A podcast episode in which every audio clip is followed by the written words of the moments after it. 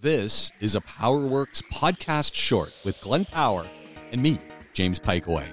I- I've been noticing a lot of people. Uh, there's there's more speed humps going up all over the place. Yeah. and, and I'm still noticing a lot of people who are uh, testing the suspension of their vehicles. I don't think people realize the damage you can cause by going over these speed humps excessively fast. No, no. I mean, I, I think we all have. We've all hit a speed bump that we didn't necessarily know was there, or we I- like I- look down because something had happened and we've hit it. But there's people that seem to actually take it as like a challenge, see how fast they can go. I was in the passenger seat of the the red Jeep, the the Wrangler, and my wife was driving.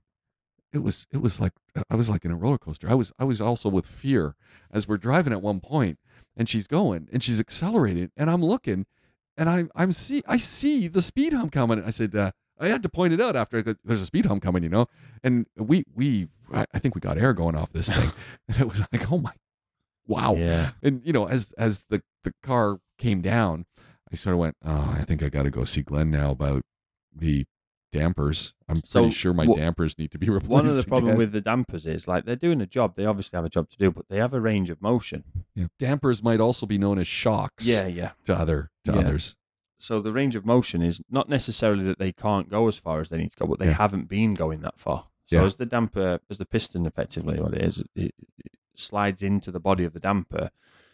Every time it goes in and out, it's so well sealed that it effectively cleans it. So it's, it leaves a bit of a. Uh, it, it does wear. It does Okay. wear, Yeah, yeah. and we're i talking mean it's about got rubber it's got oil yeah, we're it. talking about you know